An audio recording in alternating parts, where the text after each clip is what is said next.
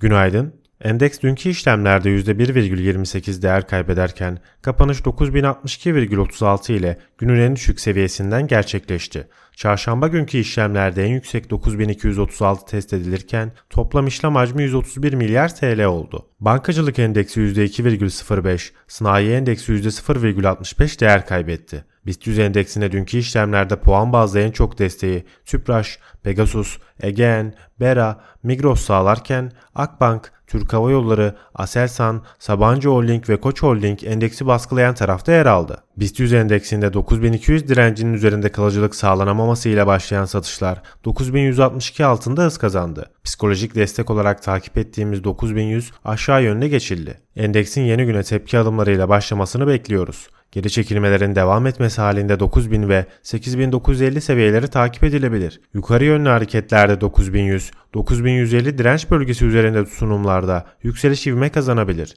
Teknik takip listemizde bugün Arçelik, Tüpraş, Türksel ve TAV havalimanları yer alıyor. Bugün küresel piyasalarda ABD çekirdek kişisel tüketim harcamaları verileri ve askıdaki konut satışları, Almanya'da tüfe verileri izlenecek. Yurt içinde ise 2023 4. çeyrek dönemine ilişkin büyüme verileri takip edilecek. Herkese bol kazançlı bir gün dileriz.